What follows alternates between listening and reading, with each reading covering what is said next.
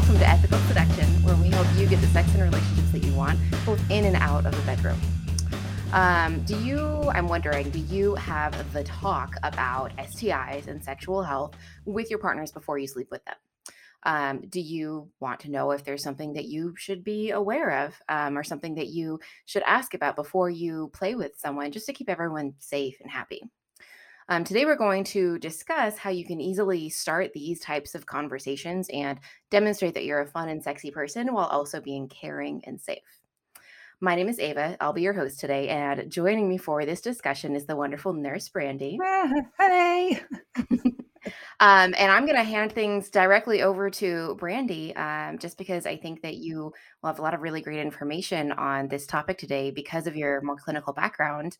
Um, I know that you have some thoughts that you want to share about some various like types of STIs and such. So I'm going to hand the mic directly over to you and let you run the show. Oh, I will take it because I need all the time I can get. So, um, I've in the past at the Mark, our local kink and sex positive community center, I've taught a class called Fun with Fluids. And so I am a heavy um, body fluid player, I guess. And so part of that for me is always having conversations about STDs and STIs and our risk level and what we're comfortable with and what we're not and history of and what would we do if we did get one and if we were exposed and all that. So this comes pretty comfortable to me and is in my wheelhouse. I will say I do not know STDs by heart. Um, so I'm still, I have notes that I made because we have a very limited amount of time. And so I wanted to make sure that I hit the highlights of the about seven of them that are either the most common or maybe have the most stigma around them, or just ones that you just need more information on. So I will be referring to notes because I want to make sure that I don't forget anything. So you'll see me looking down for a lot. But at any time, Ava, stop me. It might give me a time to take a breather. Tell me if I'm going too fast, please. okay. But the first one we're going to start with is chlamydia. And when I start with each one, I'm just going to tell you right out of the gate if it's curable or not. Chlamydia is curable.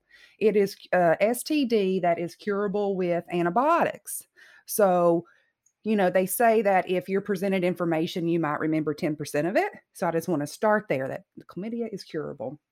Um, and one of the reasons that kind of will make an STD curable versus not curable is a bacterial infection like chlamydia is curable because it's treated with antibiotics, whereas a viral infection like genital herpes that is a viral infection that's not curable, but it's treatable and manageable. So sometimes people get confused about which ones are which. So that's kind of one way you can kind of break that down. Um, so when you say when you say treatable and manageable, you're saying that like if I get this, I can never get rid of it, but I can treat it so that it's it's less of a pain in my life, less of a hindrance. Correct. So if you you could be a person that gets genital herpes from a partner or partners and then you have one outbreak and then you never have an outbreak again, but you will still have that virus in your system whether it lays dormant or not, it'll still be there. Um, one example could be like chickenpox. You can get chickenpox, and it after you have the breakout, even though that's not an STD, obviously, it will, re- will remain dormant in your system. And then as an older adult, you can get shingles, which is kind of like an offspring of chickens chickenpox when it like outbreaks again, if you will. Um, but for example, like the chickenpox, there's a vaccine for that now. So one of the STDs we're going to talk about is HPV, and then that one is not curable, but it is preventable because it has a vaccine available. So we get into all kinds of stuff. So basically, what you need to know about chlamydia is um, some people can have no symptoms at all and go for weeks with it and not know that they have it. And so it is one that can be spread without your knowledge, which can kind of be scary. And I, but as soon as you know, your partner says, Hey, I tested positive for chlamydia, it is then their responsibility to let all their other partners know that they've come in contact with that they have been put at risk um, whether intentional or not it's and, and i think people can relate to this more now with covid happening because it's like that contact tracing mm-hmm. what you're doing mm-hmm. with covid is what you would do with an std basically um and so Question. again that could yes so so if it's possible to get chlamydia and not have any symptoms at all, then what is the concern? What's the big deal with getting chlamydia? Why is it so terrible? So even though you don't have symptoms, you could still have the bacteria in your system. So Mhm. if you had chlamydia and you gave it to me and I didn't know it and I had no symptoms, um, and then you told me, "Hey, I have chlamydia," I can I, I should still go get tested to see if I have the bacteria, which Mhm. still needs to be treated. Mhm. So just like um, with illnesses, some people react differently to a bacteria. Some people have a really severe s- symptoms from it, and some don't have any at all. So just because you don't have any symptoms doesn't mean it's not like present in your body. I mean, you could have been exposed and it, you know, not latched on, right? Um, but you would still need to get tested. So just because I don't have symptoms necessarily, just because it's not a pain in my life doesn't mean that for the next person it might not severely impact their life because they may have symptoms. Right, exactly. And so when we talk about those symptoms, um, in women or um, humans that have a vagina, then you're going to have vaginal discharge or burning with urination or peeing. I'm trying to go back and forth between how clinical to be. I'm like, should I say urinating or should I just say pissing? You know, um, and then with men that you um, that have a or penis um, individuals with a penis that you're going to have discharge from the penis, burning with urination or peeing and then they can have pain and or swelling of one or both testicles.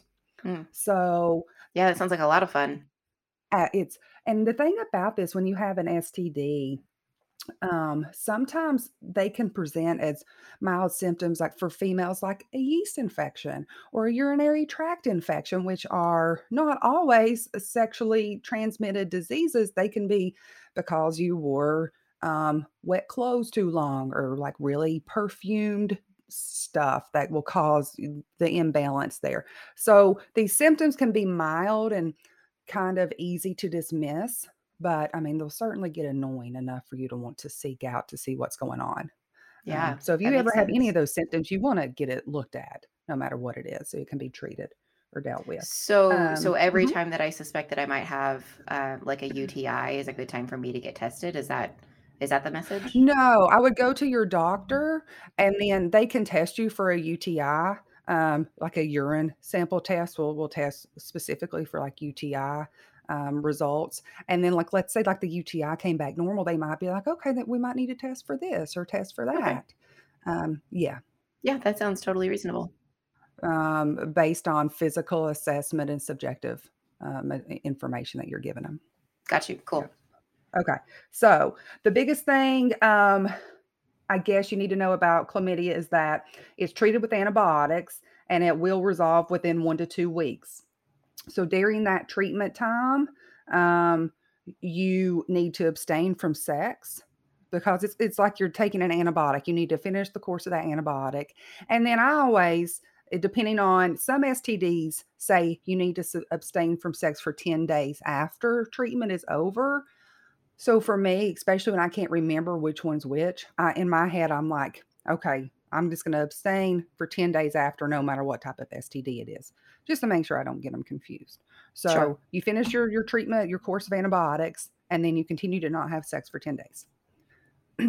And And so when when discussing, um, like, what what can you tell me, I guess, what you mean by abstaining from sex? Like, is that specifically, like, PNV, or is that no toys, or is that no masturbating? Like, what does that mean? So, it's being exposed to the bodily fluids that can pass on the bacteria. So the bacteria can be um, on the penis, it can be in cum or semen, um, it can be passing vaginal fluids. So any contact with fluids. so is it any contact where, like, if if I were the person that had chlamydia, it does that mean that, like, I'm not having sex in order to not potentially give it to someone else, or is it dangerous for me to, like, give myself an orgasm? No, you can give yourself an orgasm, and that leads into the next um, information I wanted to give about if chlamydia and STDs can stay on sex toys. So, Ah, chlamydia um, has a very short life outside of the body. It likes that warm internal environment. And so, outside of the body, it doesn't last very long. So, the likelihood of it hanging around on your toys is very, very, very minimal. However, they still recommend if you have chlamydia and you want to self pleasure and or even if someone has chlamydia and you all have agreed, okay, I will do something with you with this sex toy. Um, you need to clean the sex toy and then let it stay out of service for 24 hours to air Mm. dry after the cleaning. That's good to know. that's just, I know. I was like, yeah, I need to know about those sex toys. Yeah. And then when I read that, I was like, keeping a sex like what if it's like my go-to sex toy being out of commission for 24 Then may- maybe you need to buy a backup one, buy a spare right right give me an excuse pop Right? a condom on it or something too right yeah. so anyway the more you know about chlamydia so just know it is curable um Can I can I and that ask can another also be question? di- that can also be diagnosed with a urine test or they can Hmm. do a swab a swab can Oh, diagnose it as well that's good to know. yes Um, can you tell me what the difference between an STD and an STI is? Yes. So we're kind of going back and forth, but it so you you live in this class of like yes, a bacteria is an infection and but an infection is still a disease. But if I wanted to really break it down, I would say an STI is something that's curable, whereas a disease is something that's not. Mm. Um, but we do in the medical field kind of go back and forth. So technically, I could say that chlamydia is an STI because it's an infection that can be cured. If I'm talking about genital herpes, which cannot be cured, I would say that's an STD because that moves into the disease category because it doesn't um, get cured. That makes sense. I've definitely there is some stigma around saying STD, and I think STI kind of takes that stigma out for some reason for some people. Um, I'm not sure why, but it does seem to resonate a little bit softer with people to say STI versus STD. What were you going to say? Yeah. I, I was going to say, I've heard the term like sexually transmitted infection versus sexually transmitted disease. I've heard them used very interchangeably over the years. Mhm, And mhm. I remember several years ago, quite a few years ago now, that that the definition that you just gave matches pretty much with what I was taught that uh, sexually transmitted infection is something that is curable, whereas a sexually Mhm. transmitted disease is something that is not curable but is treatable. Um, right. but over the years, I see it used more and more interchangeably, like there really isn't a difference. And I do agree Yeah. with you that, like, I think STI has less stigma around it. Mhm. Um, and I think, like, at the end of the day, whatever it's going to take to make people comfortable with talking about it and discussing it, right? Like, whatever is going to make Sure. that conversation easier, like, that's that's Yeah. kind of what I lean toward. Um, but And based on like the maybe, mhm, go ahead. I, I think based on the definition that you have just shared, so we would say that chlamydia is an STI, but Mhm. that genital herpes is an STD. Correct. And like HIV would be an STD as well. Gotcha. because Yeah, it's a disease because it's not curable. Um, Okay. and I guess you know in the medical world, yeah, we like to differentiate between what's an infection and what's a disease, and and I get that, but I'm not really sure when and how that hit mainstream. Mm. Um, and but yeah, people do use it interchangeably a lot for sure. Cool. Okay. All right, next one, syphilis. Now, I'm really being horrible with the time here, but syphilis is another one that is curable. So that makes it a bacterial infection, which makes it an STI, not an STD. Now, syphilis is one of those um, that has several phases to it, which means you can have like a stage one syphilis or a phase one, phase two, and phase three. So while it's curable, if it gets to the later phase, or maybe it's four phases, four phases, if it gets to the the last phase, it can also be fatal. So it is one that can stay in your system for a long time, over a decade, and then when it gets into the last phase, which is called the tertiary phase, which is phase four, um, it can have such side effects on the body, it can be fatal. So Wow. it's one that is unusual and unique in that it has that representation and can can last for that long. But um so again we just talked about the several stages in terms of each kind of category from primary to secondary to latent phase to tertiary each has their own symptoms but the biggest one that people i think can identify with are the skin lesions Mm. um, if you you can Google this, um, and you can see like the beginning stage, like at the primary stage, or you have like maybe one single lesion, and just to kind of get informed about what syphilis can look like, because it can be confused with other disease processes. I mean, it's known as like the great imitator, because it can be confused with other skin diseases and abnormalities. So you might have syphilis and really not know it if you just if you also have like eczema or psoriasis or have skin issues to begin with. But if I had no, you know, had seen a picture of it and I see it, I might be like, that looks maybe like something needs to get checked out. Yeah. Um, so yeah, it's one that can be passed along unintentionally just because people are uninformed about it Mhm. in term because it's a skin issue primarily at first. And so it can be passed through contact with the sores, um, and that that can occur around the outer parts of the genitals, in the vagina, um, also around the anus and in the rectum or in and around the mouth. So any of those areas that have open sores, that's where they get passed. So Um, if you do not have open sores, does that mean that you are not able to pass it to someone else? I would say it is the the open sore, the liquid from inside the open sore that contains the bacteria that that can pass it. But if you still have a dry sore, um, uh, friction from sex or activities can easily rub that open. And so I also would be cautious with playing with someone with um, dry sores. And Mm, just because you might see dry store dry sores on externally, they might have open sores internally, and mm, those you just won't know about. yeah, So, does that make sense? definitely. This one sounds a little bit scarier than the previous one when we talked about chlamydia. Like this sounds potentially a lot more serious. So the reason is yes, the reason this is scary is because you, when you have like your primary reaction, it's just like one or two skin lesions, and then those suckers go away. And you're like, okay, well, that was odd. Maybe I had like poison ivy or something. And then you don't think about it again because it doesn't come back until you go into like the secondary phase, which is kind of where you have like a diffuse rash. And then that can be kind of explained away by did I get poison ivy? Did I eat something that I kind of had an allergic reaction to? Um, the big thing that makes syphilis stand out besides other like reactions you could have to other stimuli is that in your secondary phase when you have that rash it's frequently seen on your palms of your hands and then the soles of your feet. And so those should be big indicators that if you have rashes on those two areas to really get that checked out. So a rash on my hands and or feet could be an indicator. Okay, on the palms of the hands and soles of the feet.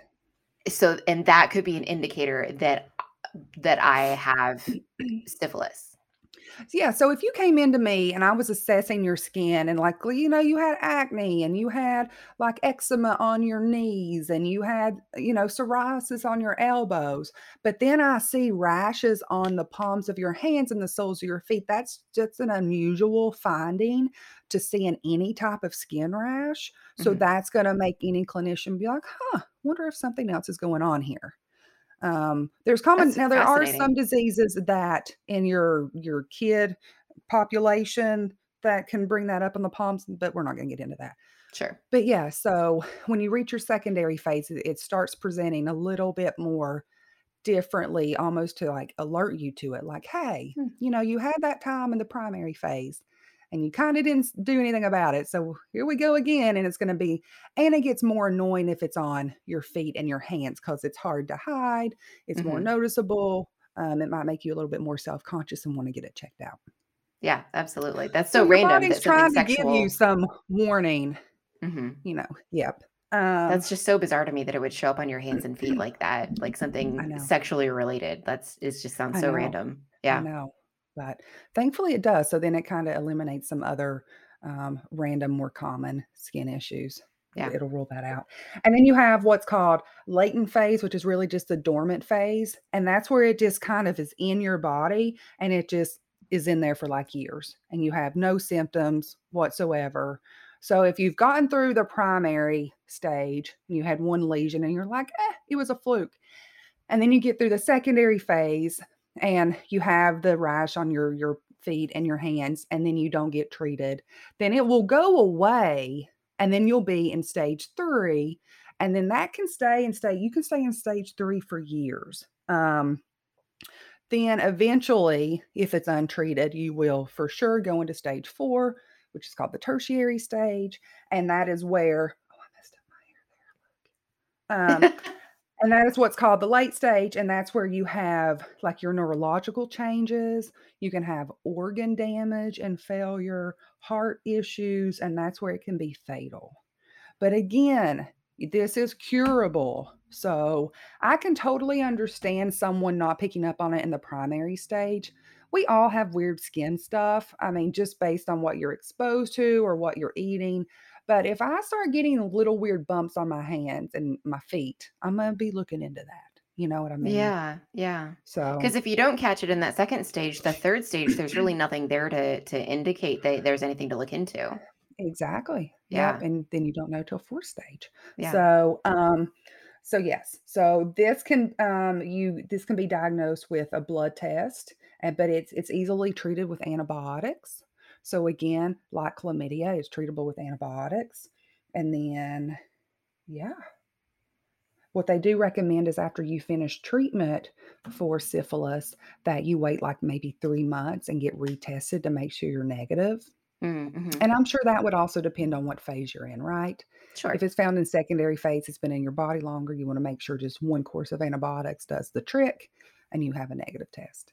Yeah. Yeah. Well, and and also to be clear, like we're not here to tell mm-hmm. people like this is how you should treat if you get if you test positive for an Oh, STI or an. STD, right? Like Yeah. you should definitely like seek seek clinical attention and like definitely like take your doctor's advice and follow their instructions. Yeah. But this is really just to give folks like an idea of like here's kind of what you can expect. Here's, you know, taking some of the fear of the unknown out of it. Right. And to know it's curable should relieve a lot of, of stress, I think, to be like, Yeah, okay, well, absolutely. you know, because it can be the the stigma associated with just getting there and saying, hey, I think I might have this. But it makes it does make it a little bit easier when you know there's a cure, Absolutely. to get there. All right. Next one.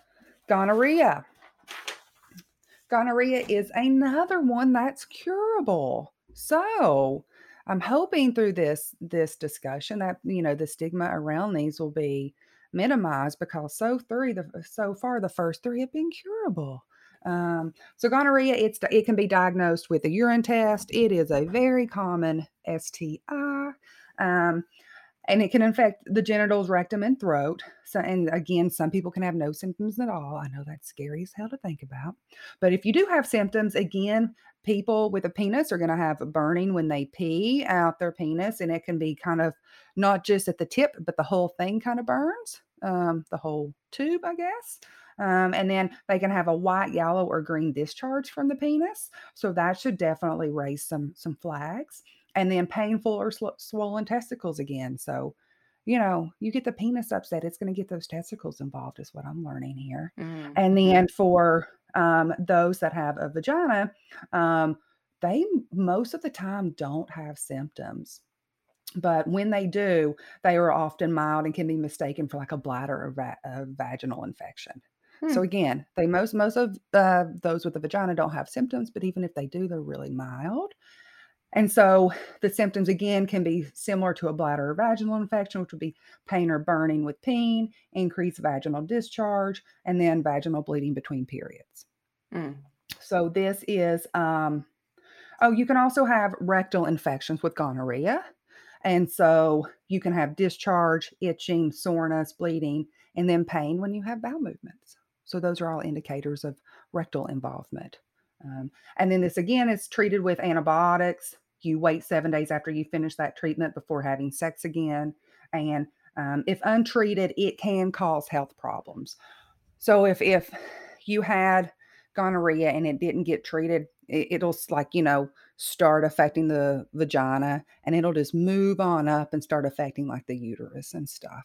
So it can Oh, have like infertility issues and such, or pelvic inflammatory disease, things you just don't want when it can be treated and cured so with an. So I think what I'm what I'm hearing, what I'm learning about all these different um, STIs is that it's for, especially for the ones that are curable. Like look into it sooner rather than later. Get tested sooner rather than later because if you let it go and you catch it later on, it's going to cause a lot more issues than it than it you know needed to. Yeah, Yeah.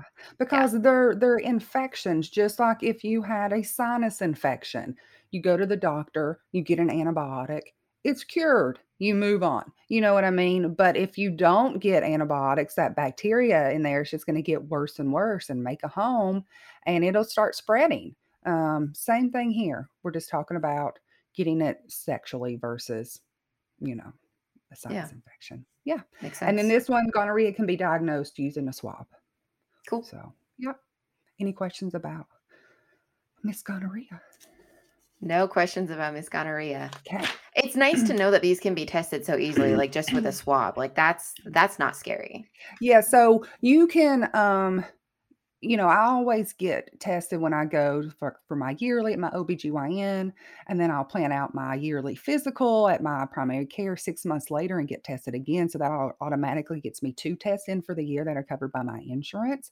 But there's Oh. also like um, STD test places in town. You can go to the health department, you can get a kit at the pharmacy and test for yourself that tests for all different kinds that can be tested in your urine. There are some that um, like HIV that has to be tested for in blood. That's the most Mhm. reliable way to test for that. So you wouldn't be able to do that, I don't think, from an over the counter. Um, if you could, I'm not sure if you could do it for an over the counter or not. Um, that gets into all kinds of issues of like, I would like to think if if I felt like I needed to be tested for that, that I would need to go somewhere and get those results so that I could get counseling if it did come back positive versus getting my test at home and being like, oh gosh, what do I do now? You know, Yeah, yeah, that's Yeah, I can't speak confidently to if you can do an at home test for that. Okay, so now we're moving into vaginitis, which has all kinds of categories. So, vaginitis is curable, it is an infection related to a bacteria that basically causes inflammation of the vagina or vulva. And you have several different types. I'm just going to hit on real quickly. You have bacterial vaginosis, which is really just simply when there's a change in the balance of the vaginal bacteria. Um, that can happen if someone sticks some dirty fingers in me, or if there's a sex toy that is dirty or wasn't cleaned appropriately, or dust, or, you know, just dirty, filthy fun can make that happen. But it still occurs because something's inserted, uh, perhaps. And so it is, it does fall underneath that category of STDs, STIs. And then you have a yeast infection that again can incur, occur um, because you know vaginas are fickle little things. Oh, yeah. So yeah, so if you just uh, fuck and it's so dry and, and you per like let's say you prefer it dry, but you don't use lube and you mess up that internal environment, you can get a yeast infection. You know what I mean? It's like, listen, girl, like give me some lube and I'll, you know. And so that again can be a sexually um relevant thing that can happen. So yeast infection is worth noting. So are yeast infections always uh, sexually transmitted? No, you can get a yeast infection. Um, but so it's like a overgrowth of f- your fungal organisms. Mhm. Oftentimes, you can get a yeast infection um, from taking antibiotics because antibiotics can kill bacteria, and if it doesn't pick and choose, then it'll kill some of your vagina bacteria. So you can get a yeast infection. So, like me personally, if I'm ever on an antibiotic, I'm always like, okay, can you just go ahead and call in a diflucan because I'm going to need that because I know I'm going to get a yeast infection. So medicines can do it. Um, if let's see, perfumes can do it. So I know some people that are maybe a little um, sensitive about their smells, and so they will just perfume it up. And you know, too much of that can you know make its way in there, and that can disturb the environment and cause it to happen. Um, So, so I think what I'm hearing is that yeast infection. You said a yeast infection is one of the types of vaginitis, so it can yes. be sexually transmitted, but it is not always sexually transmitted. Absolutely correct. Yes. Okay. Now, the one that is sexually transmitted is it's called I'm going to have to pronounce this correctly. Trichomoniasis. Oh, that's a fancy word. Trichomoniasis.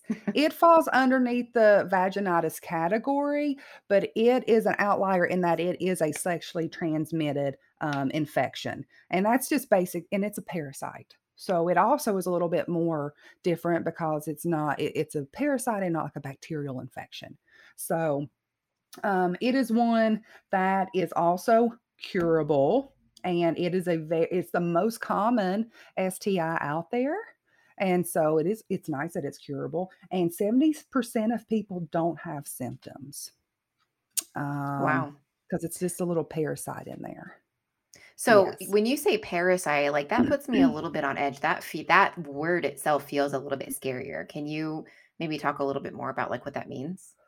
Well, so you have all kinds of different infections you can get. You can get a fungal, you can get a viral, you can get a bacterial, and you can get a parasitic. And this is just saying that, uh, this type of vaginitis is parasitic. So, it is one that is an outlier in that a lot of your STIs or STDs are not parasitic, and this is one that is. So, it does sound a little a bit harsher just because it's probably not a word that's used often, but that's because we don't have many to use it with. Mm. So, I wouldn't get concerned about is a parasitic infection worse or better than one of the other infections. What we need to focus on is that it's curable, just like the others so far, Awesome. which is great. Yep. And so, um, it can be diagnosed, um, with a swab of, like, vaginal discharge to identify a cause, or the other ones, like, if I go to the doctor and they suspect, like, maybe I have a bacterial infection, you would do a urine test and test for, like, the pH and and see what that level is. So, Yeah. again, just go to the doctor and see, you know? And Awesome. then, um, let's see, the urine test can identify or detect the presence of the parasite, and then a vaginal swab can can do that as well. Let's see. Treated with medicine, like I said. It says to avoid reinfection, all partners should be treated with antibiotics at the same time because it's a parasite, so it can get it can get passed around, and then you need to wait to have sex until after finishing the treatment or and or if any sign and symptoms go away, which is usually about a week. So again, my rule is always 10 days because I'm like, if one STD or STI says to wait 10 days, I'm just gonna put them all under there. I can go 3 more days, you know? Yep. Yeah, just do the most cautious category. Yep. And then they do say to get, um they recommend to get retested in 3 month 3 months to ensure that you haven't been infected again. That's just a Okay. parasite. It can it can re Yeah. it's infect it can reinfect. All right, moving on. Genital herpes. This one is not curable, but it is very manageable and treatable. So, um, we here's where genital herpes gets a little confusing, and it can get a bad rap because you can have oral herpes, which is herpes simplex virus 1, which is where you get, like, cold sores and stuff around your mouth. Just Mhm. because you have oral herpes doesn't mean you have genital genital herpes. It's 2 different categories.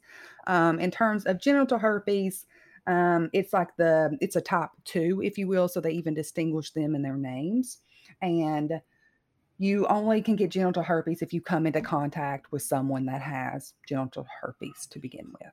And, um, it says you can test for this with a blood test, um, but if it they have, like, a low viral load because, again, it's a virus.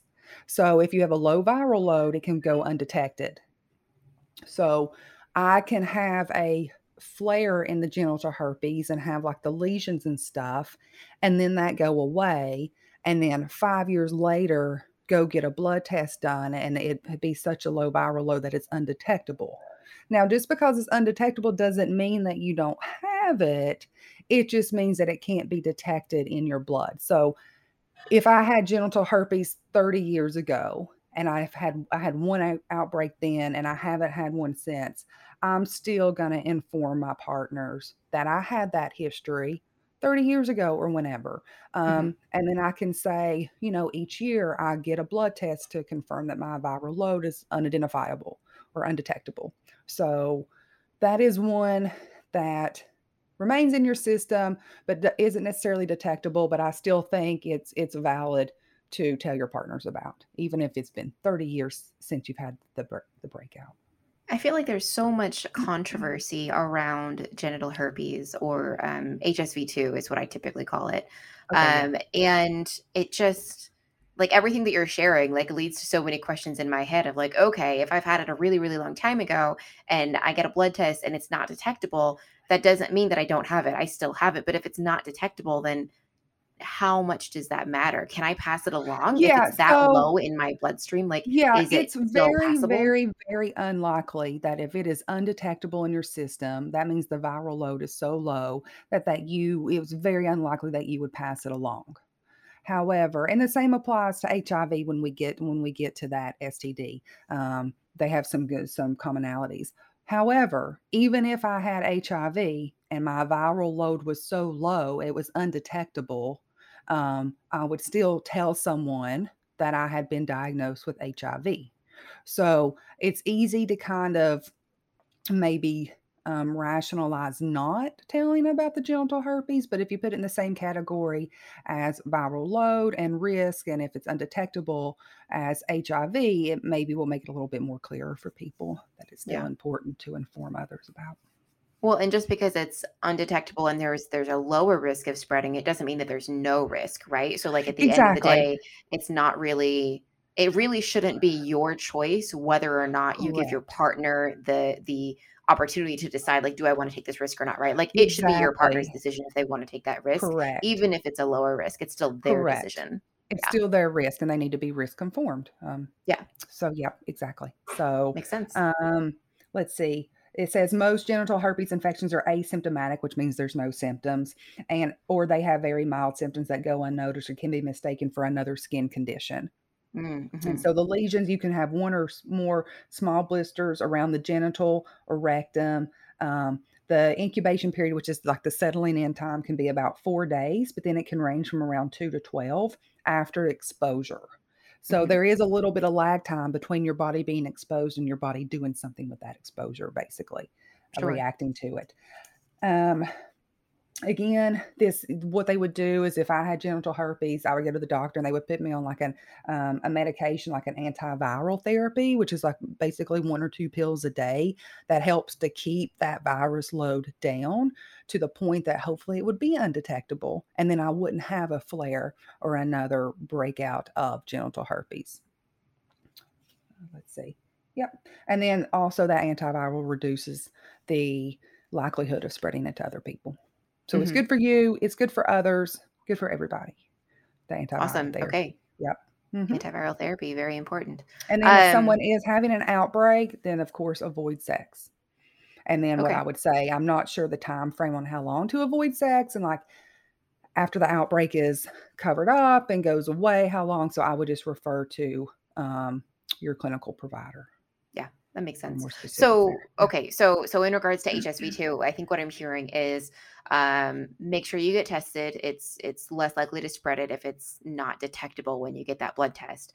Um, antiviral therapy can also reduce the risk of of spreading it, and then Mhm. also avoiding sexual activity with others when you have an outbreak. All of those things will reduce the risk of spreading it if if you have HSV2.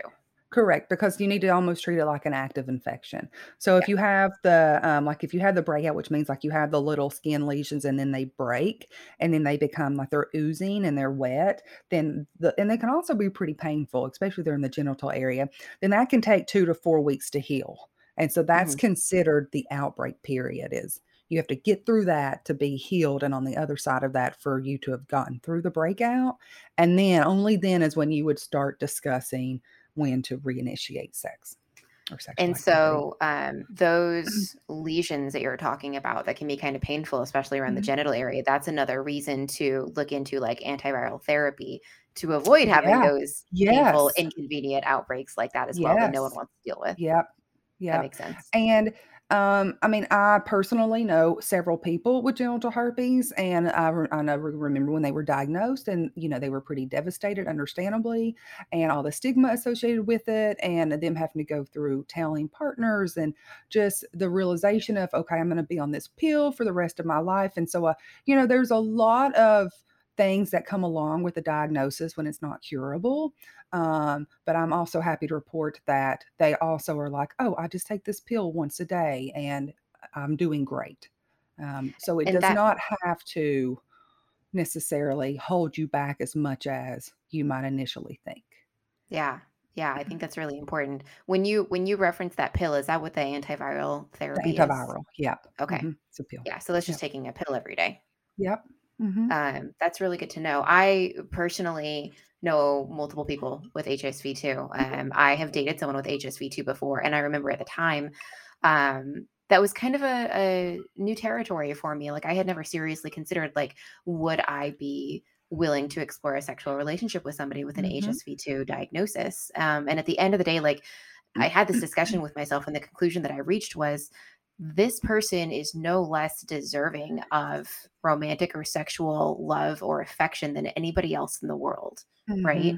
And so Mhm. there's there's no reason for me to to withhold that from them if we have that kind of connection now Mhm. as far as like what of my what my level of comfortability is with them i did a lot of research on hsv2 at the time and so a lot of what i'm what i'm hearing right now is is echoing some of what i originally learned several years ago um and it was very comforting to know that like the chances of like the risk of spreading it can be minimized so much based on a lot of the stuff that you've shared right like Mhm. Yeah. um, avoiding activity during outbreaks and the antiviral therapy Mhm. um, and you know getting regular tests like all of those things really really minimize the the chances of it spreading it doesn't get rid of it right it doesn't Mhm. get rid of the Mhm. risk entirely but it minimizes it and so at that point it just becomes a question of like what am i comfortable with what level of risk am i comfortable with Mhm. um, in regards to my relationship with this person. Yeah. Um, and also taking into account like how many people out there have STIs and STDs. Yeah. And for me, looking into HSV2 specifically, a lot of people have HSV2 and they Mhm. may or may not Mhm. know it. They may or may not share that with you. Um, Mhm. but it is surprisingly common. It's also Mhm. surprisingly manageable, like everything that you've shared about, like you just take a pill every day and that helps to like minimize symptoms and minimize outbreaks. Well, and here's also what's interesting is, and we can talk about this after I get done with the other um, STDs I'm going to discuss, but you know, genital herpes is since it's not curable. I think most people would think, okay, I need to tell my partner or partners about this.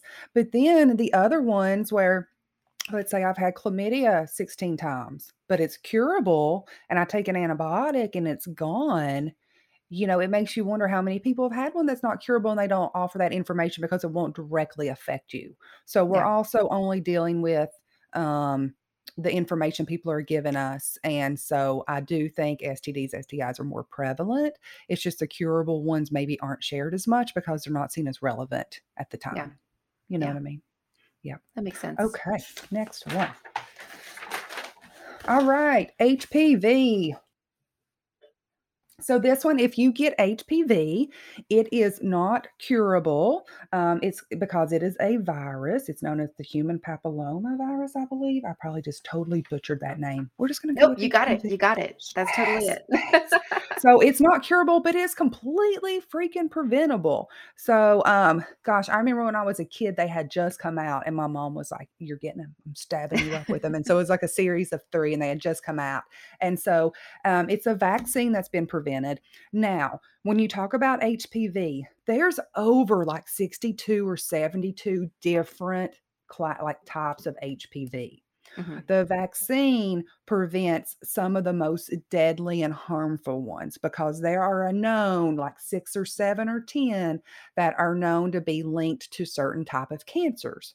And so they've developed a vaccine um, as best as they could to try to prevent you from getting those deadly HPVs that can lead to cancer. And so if you get the HPV vaccines, I think it's a series of 3. I mean, when I when I was a kid, it was anyway. Um, do know that you're not getting pumped up with all antibodies for like 72 different ones. It's like the ones that are the most harmful. So So the vaccine pre- prevents the the most serious ones, but it does not prevent all of them. Correct. Yes. And so when we talk about HPV, it is the most common STD in the United States. Um, and it's known as a disease, an STD, because it's not curable once you get it. So that's what, so that's why it's not an STI. Um, but again, we've already talked about how it's preventable with the HPV vaccines. And this is spread via vaginal, anal, or oral sex with someone who has the virus. Um, most of the time, HPV goes away on its own, but when it doesn't, it can cause genital warts and lead to cancer. So, this is also a test that, let's say, most of the time in those um, humans with a vagina, it's detected on a pap smear. And so, I'm trying to think back. I had um, a friend that had it detected on a pap smear And so then that- what they did, it was like her yearly pap smear. Um, they told her, okay, we're going to see you in, in six months. Instead of yearly, we're going to move it up to six months. And at six months, she got another pap smear and it came back HPV again. And so then they did like a little sample of the tissue. And I've had to have that done before for unrelated stuff. And so they did a little sample of the tissue and that tissue came back negative and normal. And so then she went back six months later, had another pap smear, and her the HPV was not detectable. And so they're like, okay, now we're going to go back to a year. So it's one of those where that can come and go and being detected. Um, you know, you can have people that it's detected once and never detected again on a pap smear. And then you can have those that it's detected and then it becomes a chronic issue and progresses to cancer. So hmm it's one of those where identifying it and just having it in your medical history is what's important. So then you can alter how you're going to monitor it um, after it's found. Does that make sense? Yeah. So what I think what I'm hearing is that um, HPV is not curable, but it is treatable. And when when you are diagnosed with HPV, results may vary. It may, you know, you may it may come up once and then never be detectable again and be a total non-issue, or it can become very serious, including like getting cancer, depending on what kind you have. So it kind of varies all across the board if you are diagnosed It with does. HPV. Yes. And so um, I didn't get into the specifics on how it's really treated. Um, I'm not I'm I'm not gonna speak confidently to this, but I think it is again one of those watch and monitor Mhm. processes. Um, and then again, the CDC recommends the HPV vaccine at age 11 or 12, but can start as young as nine. And then it can go actually through like middle aged. Um, I think they just increased, was it to 45? They did actually, and I have a story around that because I Oh, I remember to I was like 24 or 25 the first time that a doctor talked to me about getting that vaccine. And um, I think I got like the first shot, and then I was like irresponsible young adult, like classic, classic 20s Ava. Um, I did not get the other ones. And then I aged out, and insurance wasn't going to cover it anymore because the limit at the time was like 25, and I was Yep. 26. I'm like, oh, well, I I missed my window. Aw, shucks, too bad.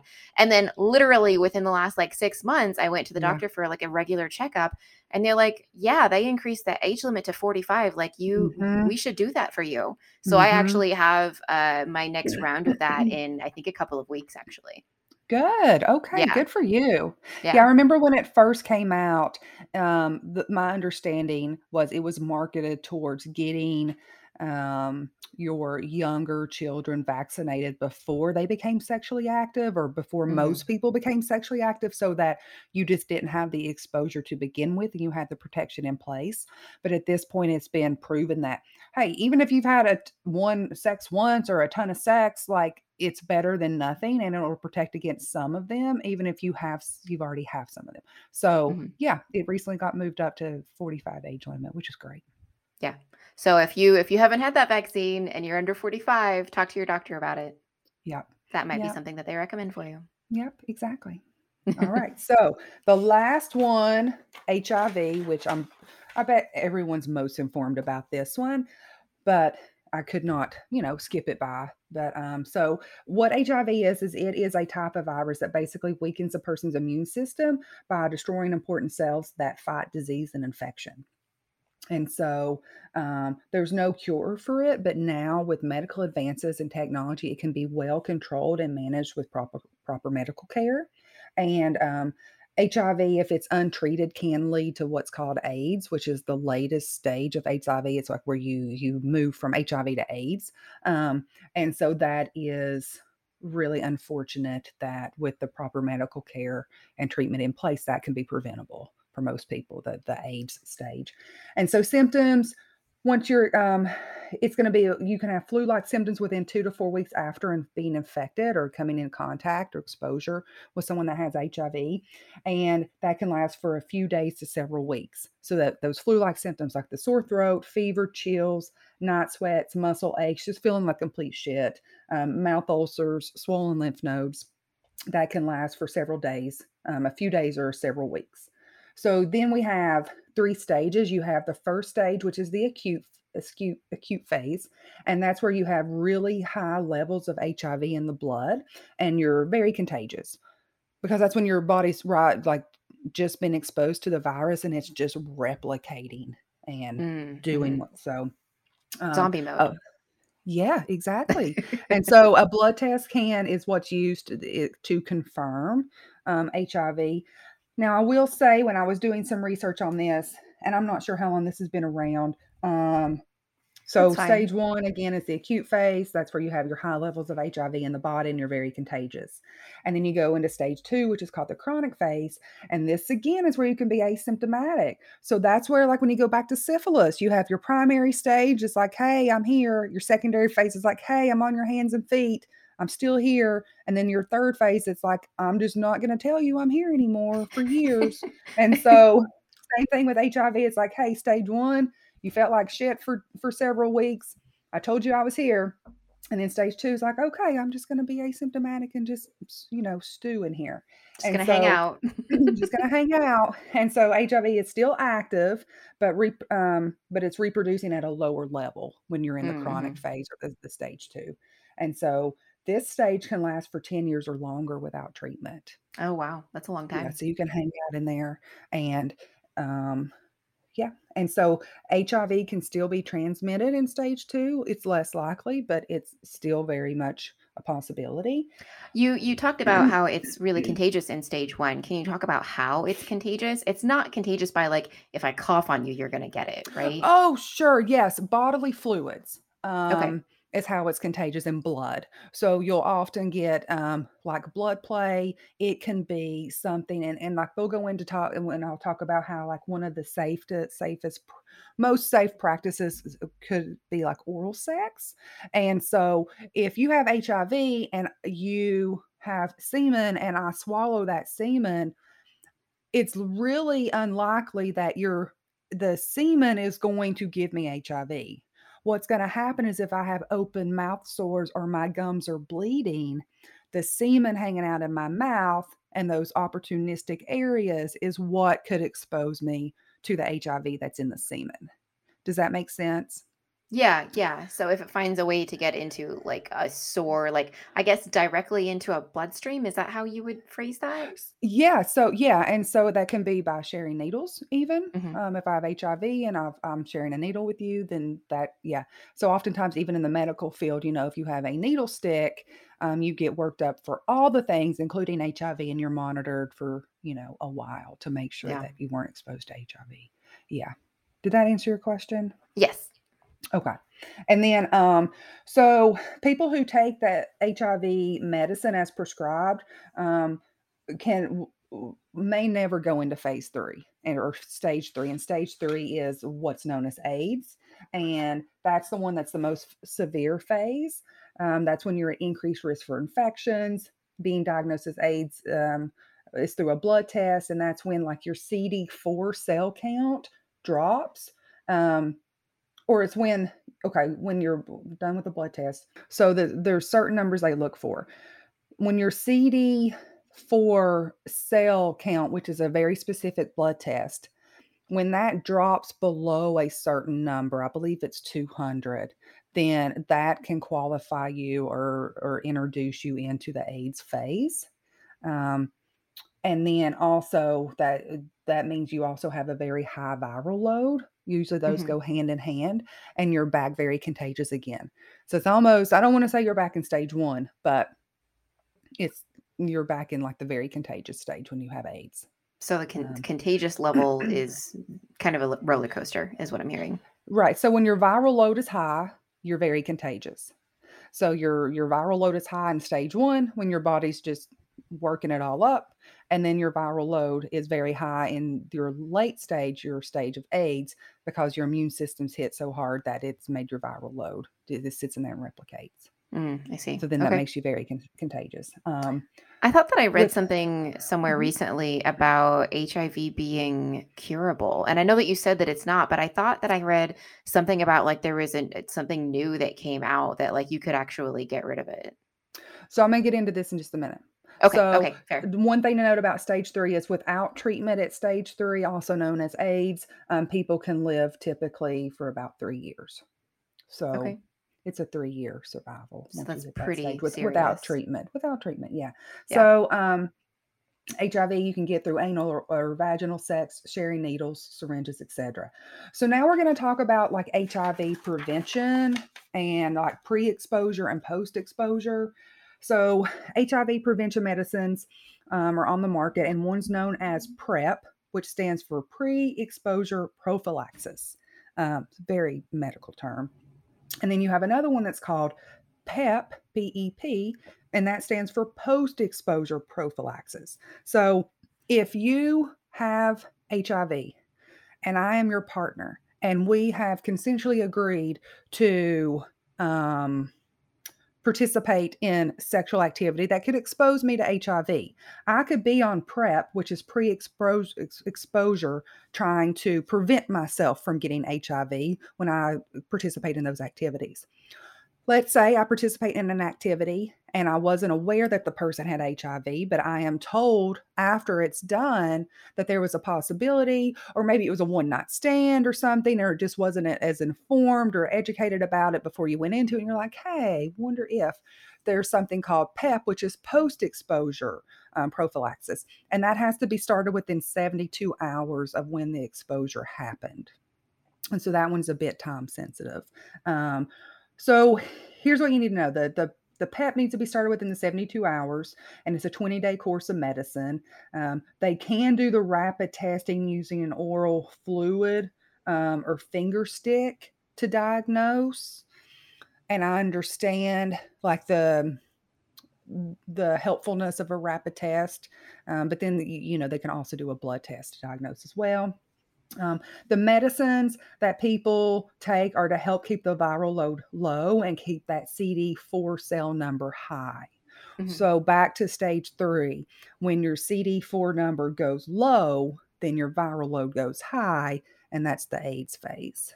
Um, and then, so yeah, there is you can take medicines to the point, like when we spoke about the other STD, STI, to where your viral load can be undetectable, which is like if you, if no one knew, there's nothing to say that you have HIV. However, you are taking the medicines to allow your body to make your viral load so low that it is undetectable. So, I understand the rationalization of saying it's cured because it's not detectable in the blood, but I have issues with that because you're still getting active treatment to keep mm-hmm. it. That's like um I'm going to give a really simple example. It's like if I have a patient come in and I'm like, "Do you have any medical history?" and they're like, "Nope." And I'm like, "You don't have high blood pressure?" They're like, "Nope."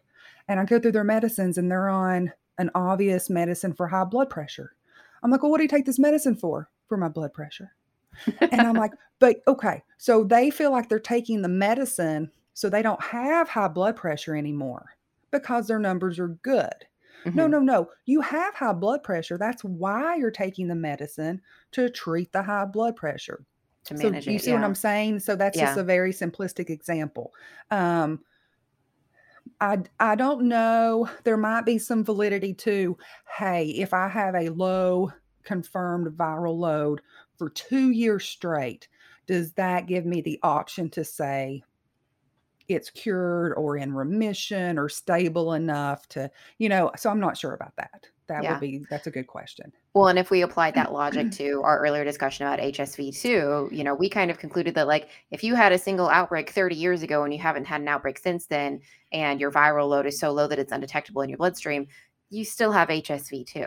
You right. That's the conclusion it. that we right. that we made. So I feel like that logic applies here. I right. having done a lot of research on HIV myself or AIDS, like I I don't know if that logic is what the rest of society uses or not, but that's mm-hmm. kind of where my brain is going at least. Mm-hmm. Mm-hmm.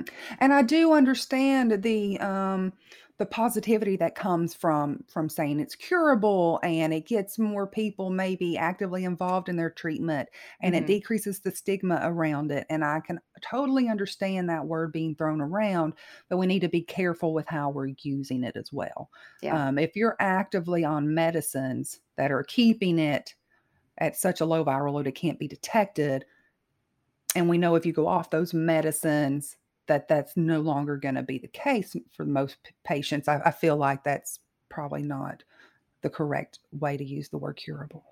Yeah. Well, and We it, might get some feedback on that. I hope we get feedback from people because tell me what, you know, if I'm wrong or there's a different yeah, way for me to look at it for sure. yeah, absolutely. Mhm. Um, it does sound to me like the most like ethical way to deal with that type of situation is like even if you were diagnosed a long time ago and your viral load has been low ever since, it still makes sense to be upfront with somebody about that because again, it's it's their decision whether or not they're comfortable making that risk, right? Like it the decision should be theirs.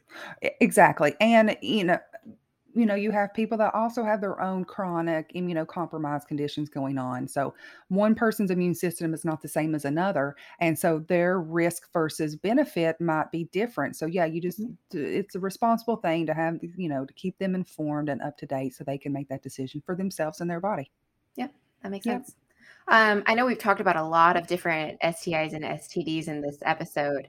Um, I wanted to talk a little bit more about like the stigma and like where that comes from and what what can we do to address it because I feel like at least from where I'm sitting, the stigma around um, STIs and STDs keeps people from talking about it and it keeps people from getting tested and it um, it just feels like this big scary thing to be avoided, right? I remember as a teenager being like utterly terrified about it and not being willing to talk to anyone about it and actually figure out like what does this mean.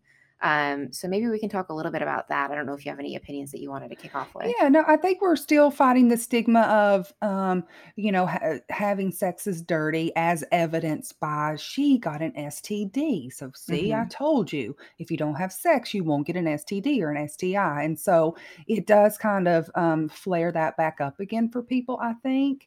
Um, so I'm not really sure how to fight the stigma against it, except just to normalize it as much as we can in conversation. Hmm Um, I will personally say when I was younger, um, I had uh, two one night stands and we did not have an STD talk because it was just like it was uncomfortable and I was young and we were having a good time and blah blah blah. And like we had a great time but oh my god as soon as it was done I was like what the fuck did you just not do? Like it was just so irresponsible. Hmm um and so I completely understand the stigma against talking about it but I think also just the the comfort and safety that can be reassured in bringing it up and talking about it so you know that you're going into a situation with as much knowledge as possible it's also really really great having Absolutely. spoke from a perspective of having not done that and been like what the fuck like Yeah. yeah Oh, I, I have been in those shoes. I have so many memories of that, um, especially as a teenager or even in my early 20s, thinking yeah like I, you know, want to be like a sex positive individual. I want my sexual freedom. I want to go on adventures and try all the hmm things and see what happens. And then looking back on it after and being like, "Ah, you really weren't very smart about that, Ava. What were you thinking? No, and it's almost like it's that, um, well, it it what are the chances that this one time would be the time this would happen, you know? And I think a lot of people tell themselves that until they're Yeah. that person, um, and so we we still have that perspective of, "It won't be me this one time," or, "I won't do it again," and yeah, yeah. I think for me, overcoming the fear of um, it won't be me or it it could be me, like like overcoming the concept of like I absolutely cannot afford to have an STI or STD. Like overcoming that fear has been very important for me on my personal journey. I know that this is not the popular opinion, but I will share that for me, I I I see that STIs and STDs are so common that so many people have them um, and that it, there's a high likelihood that that's probably something that I will get at some point in my lifetime, Mhm, whether I want it mhm, or not, right? mhm, And that doesn't make me less deserving, um, mhm, at, you know, of sexual affection. It doesn't make me less valuable as a human being. Um, and there are so many other people that have it, and as as we've talked about today, like of so many of these are either curable or mhm, very easily manageable, right? It doesn't have mhm. to be the end of the world if I do get an STI or STD. Right, yeah, So, you know, where I kind of draw the line, like my my risk factor is like what I feel safest about um, is really about like, are we doing what we can to minimize risk of exposure, and are mhm, we doing what we can to minimize um, like side effects? Like are we doing what we can to manage it right? Mhm, it's mhm. this like for me it's no longer about how do i avoid getting an std or sti it's really just about how do we go about this in a safe a, a safer and more mindful way? Mhm. not necessarily to avoid getting it period but to manage it if it comes up that's that's just where Right. i am And I also think what is making it more difficult for people is, I mean, it is a known fact that most of your STDs, STIs happen in your, you know, your earlier sexual years. And so that is a very um, difficult topic for anyone to deal Mhm. with, no matter what age, but it, particularly in those years. yeah Um, and so I think just the timing of it happening in your and that might be the first medical thing you've ever been, you know, put in a position to deal with. And just not having the history and knowledge of how to deal with it, period, um, and not having the resources because it's not talked about and it's seen as a stigma, Mhm. there's a lot going against you in terms of how to successfully manage it um, well eh, without some research and guidance. Yeah. Yeah. Um, I will share that I recall as a teenager having a scare, thinking that I had an STD, um, having some symptoms in in my nether regions, right? And turns out like I did not have anything. It's not what I thought it was. But I was so frightened when I I went to the doctor and and we were they they examined me and we we talked about it and they ran some tests and it was so frightening. I thought like, "Oh dear God, I have something. I'm never going to be able to have sex again. I'm going to die alone."